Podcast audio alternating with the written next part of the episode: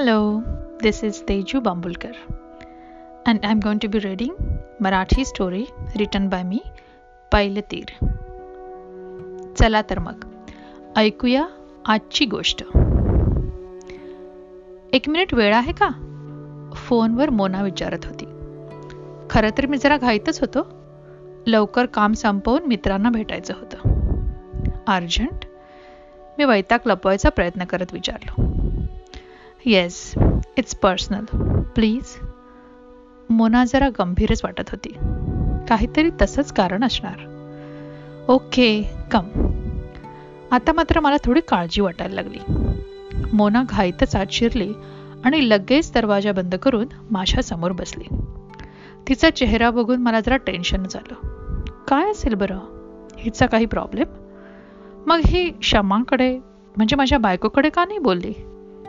मी तिच्याकडे प्रश्नार्थक नजरेने बघत असतानाच माझी नजर चुकवत मोना बोलायला लागली. अजय खरं तर मी शमालाच सांगणार होते पण then I thought you should know this before anyone else I don't even know how to start Mona अडखळतच बोलत होती. खम ऑन मोना सांग मला काय झालंय. आता मात्र माझे शब्द पण अडखळायला लागले. मी उभा राहून लक्ष देऊन ऐकायला लागलो. आणि यानंतर मोनाने जे काही मला सांगितलं ते ऐकल्यावर माझा मेंदू सुन्न झाला. माझे हातपाय गळून गेल्यासारखे झाले. मला आपण काय ऐकतोय त्याचा अर्थ काय काहीच कळेनासे झाले. मी मटकन खुर्चीतच बसलो. Please will you leave me alone? मी माझ्या नकळतच मोनाला बोललो.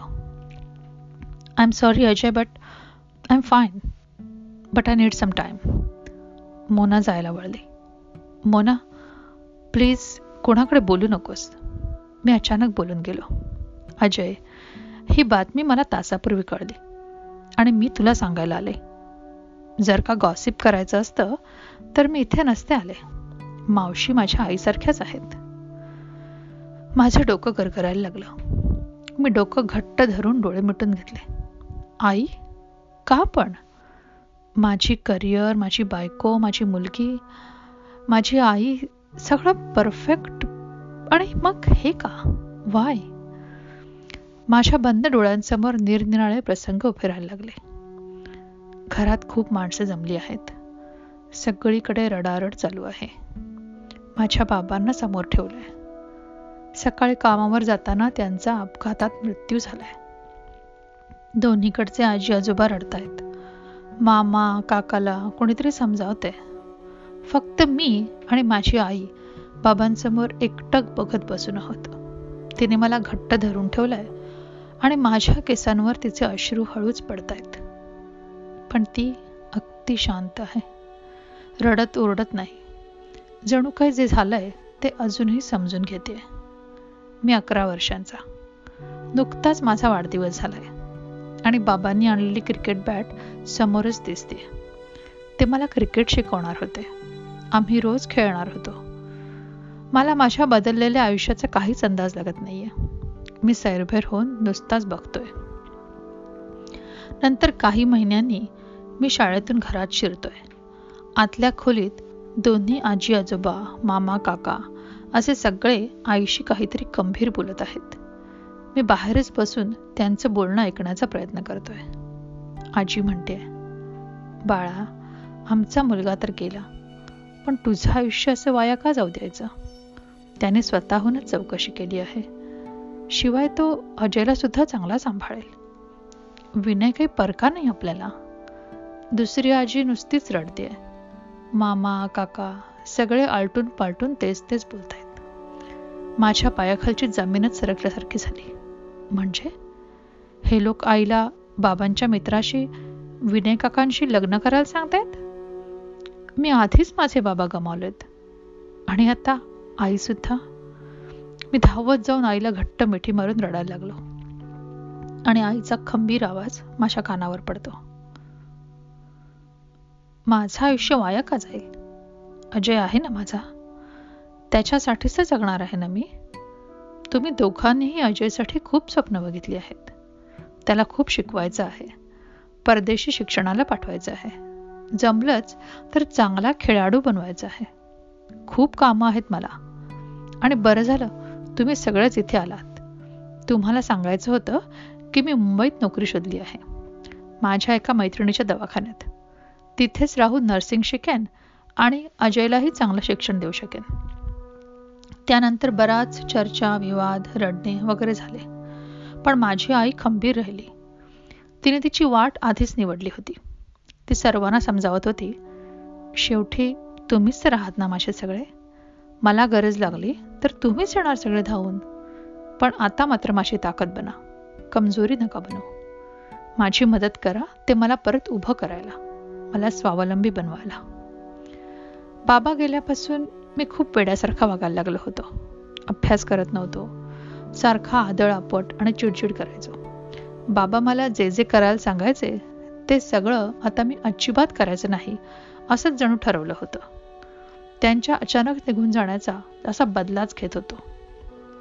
पण त्या दिवशीच्या प्रसंगानंतर मात्र मी पूर्ण बदललो. आई माझ्यासाठी जी स्वप्न बघत होती ती पुरी करायचा प्रयत्न करणार होतो.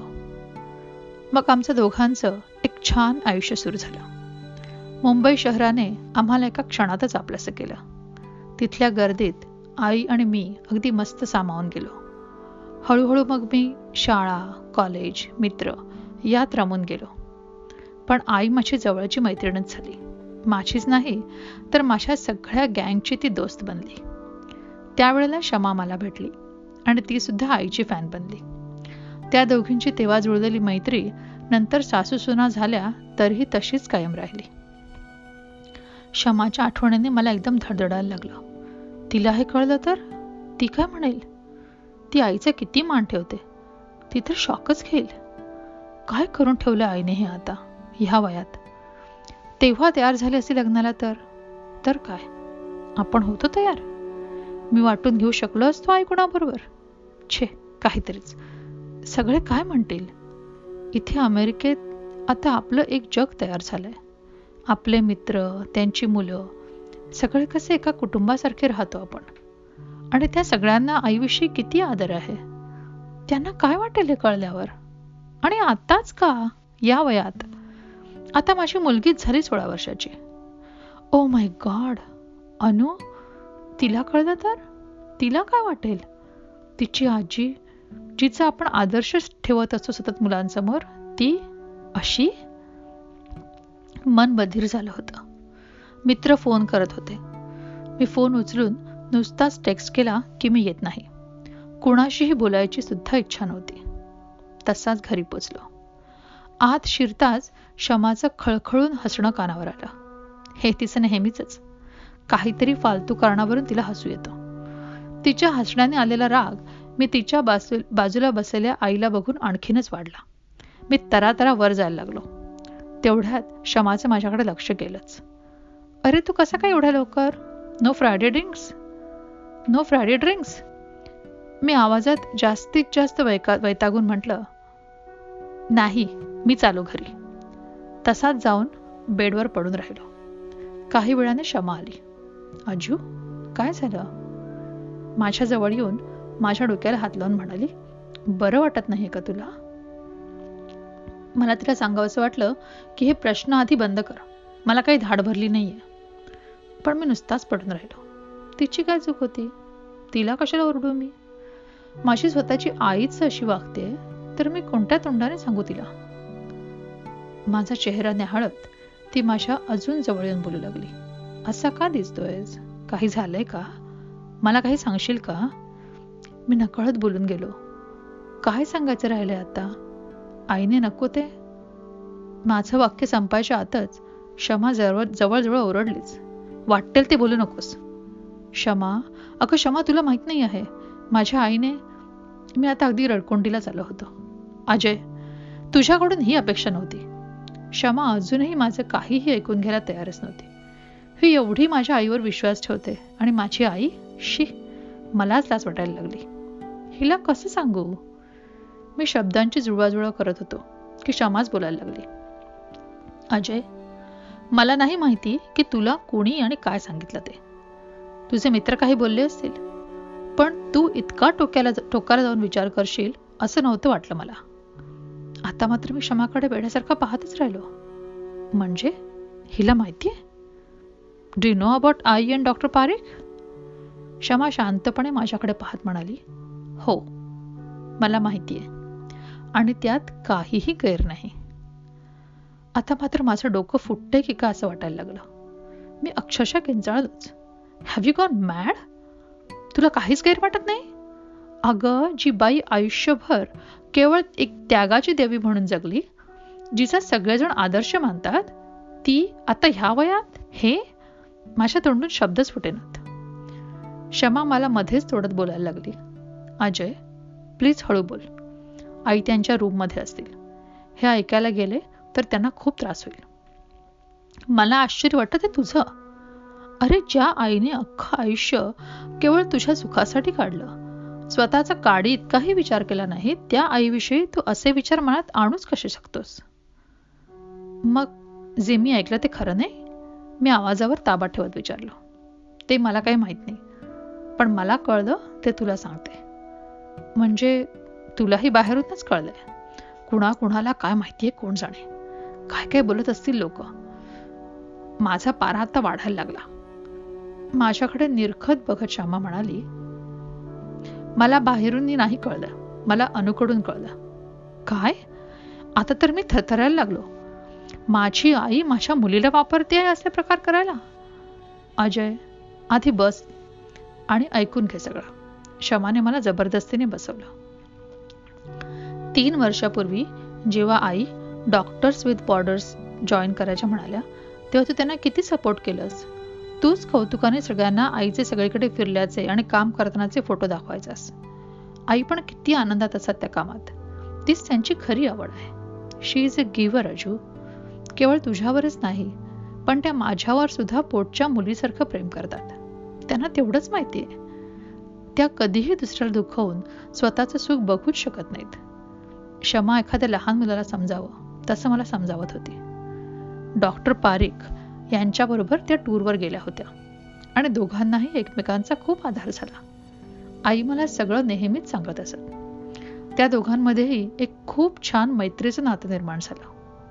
आईना या वयात असा एक मित्र मिळाला की जो त्यांना केवळ एक स्त्री म्हणून न बघता एक सांगाती म्हणून त्यांच्याकडे पाहत होता. असा एक पुरुष की जो त्यांना स्वतःच्या बरोबरीने वागवून त्यांचा मान ठेवून एक खूप सुंदर हळुवार नातं जपू पाहत होता. असं नातं जे की सामान्य माणसांच्या समजुतीच्या पलीकडचं असतं. आपण प्रत्येक भावनेला काहीतरी नाव देऊन तिला कुठच्या तरी बंधनात बांधून तिला अगदी गुदमरून टाकतो रे. मी अजूनही संभ्रमात क्षमाकडे नुकताच बघत होतो. अजूनही माझ्यातला पुरुष ह्या स्त्री हृदयाच्या भावना समजावून घ्यायला तयारच नव्हता. तुझं बरोबर आहे क्षमा ती तुझी आई नाही. म्हणून तू हे अलंकारिक वगैरे बोलू शकतेस. ज्याचं जळतं ना त्यालाच कळतं. मी अजूनही मानायला तयार नव्हतो. ती माझी आई आहे. तिला दुसरं कोण हवं आहे मी काय कमी पडू दिलं तिला? यू आर राईट अरे ती माझी आई नाही म्हणूनच मी तिला समजून शकले. माझी आई असती तर मी सुद्धा तुझ्यासारखेच तिला गृहित धरली असती. तिचं स्वतःचं आयुष्य आहे हे समजूनच घेतलं नसतं. आणि तुला माहिती माझ्या आईपेक्षा तिला कोणी समजून घेतलं ते? तुझ्या अनुने. आता मी नुसताच बघत राहिलो क्षमाकडे गेले काही दिवस मी बघत होते की आई सेंटरवर जात नाहीत. सेंटरवरचे फोन सुद्धा घेण्याचे टाळतात. मला कळत ना की काय झालंय. मी आईना विचारणारच होते. आजच दुपारी अनु मला ऑफिसमध्ये भेटायला लागली. थोडी घाबरलेली होती. तिच्याबरोबर होता डॉक्टर पारिखांचा नातू. दोघेही मला सांगायला लागले की गेल्या आठवड्यात डॉक्टरांचा वाढदिवस होता आणि सेंटरवर एक छोटीशी पार्टी ठेवली होती. तेव्हा या मुलांनी हट्ट धरला की डॉक्टरांनी आईना प्रपोज करायचं. लहान मुलांचा हट्ट. त्या दोघांनाही वाटलं की हे दोघे एकमेकांबरोबर खूप मजेत राहतील. आणि मग का त्यांनी नाही काढू उरलेलं आयुष्य जसं त्यांना आवडेल तसं. पण ह्या सगळ्या प्रकरणात आई मात्र खूप रागवल्या मुलांवर आणि घरी निघून आल्या. अनुला अजूनही कळत नाहीये की तिचं काय चुकलं. माझ्या नकळतच माझ्या डोळ्यातून पाणी येऊ लागलं. खरंच किती स्वार्थी बनलो आहे मी. इतकी वर्ष मला का नाही वाटलं की आईचं पण मन आहे तिला सुद्धा भावना आहेत स्वप्न आहेत. तिलाही कधी वाटलं असेल की एखादा जो जोडीदार पहिल्या तिरापर्यंत बरोबर असावा. का नाही आपली आई एक माणूस म्हणून पाहिली आपण? तिने आयुष्यात प्रत्येक वेळी मलाच प्राधान्य दिलं. पण मी जेव्हा आपल्या आयुष्यात गुंगून गेलो तेव्हा तिच्या आयुष्यात निर्माण झालेली पोकळी दिसतेच कशी नाही आपल्याला? एक जी माझी पत्नी आहे जिने माझ्या आईला मनापासून समजून घेतलं. दुसरी जी माझी लेख जिला मी फक्त लाडावून ठेवली आहे असंच समजत होतो. तिनं ह्या वयात आईच्या मनाचा किती खोलवर वेध घेतला. आणि मी? मी केवळ खोट्या प्रतिष्ठेसाठी माझ्या आईला तिची काहीही चूक नसताना किती दोष देत बसलो होतो. माझ्या खोत्या मनाची मलाच लाज वाटली. स्त्रीच्या मनाची उंची आणि खोली पुरुष कधी समजूच शकत नाही. आमची मनच उथळ. या तीन स्त्रियांनी आज मला हे दाखवून दिलं. हळूहळू ढगांतून सूर्यकिरण डोकायला लागली होती. आणि मला जणू नवा दिवसच नाही तर एक नवं जीवनच घेऊन आल्यासारखी वाटली. आईच्या रूममधला दिवा लागला. ती तयार होऊन फिरायला बाहेर पडत होती. मी हळूच तिच्या पाठीवरची शाल साखरी सारखी करायच्या निमित्ताने तिला जवळ घेतली. आणि तिच्या कपाळावरचे हळुवार चुंबन घेतले. ती नुसतीच माझ्या छातीवर डोकं ठेवून पाणावलेले डोळे पुसत राहिली. काही सांगायची विचारायची गरजच नव्हती आता. दिवस उजाडतच राहिला.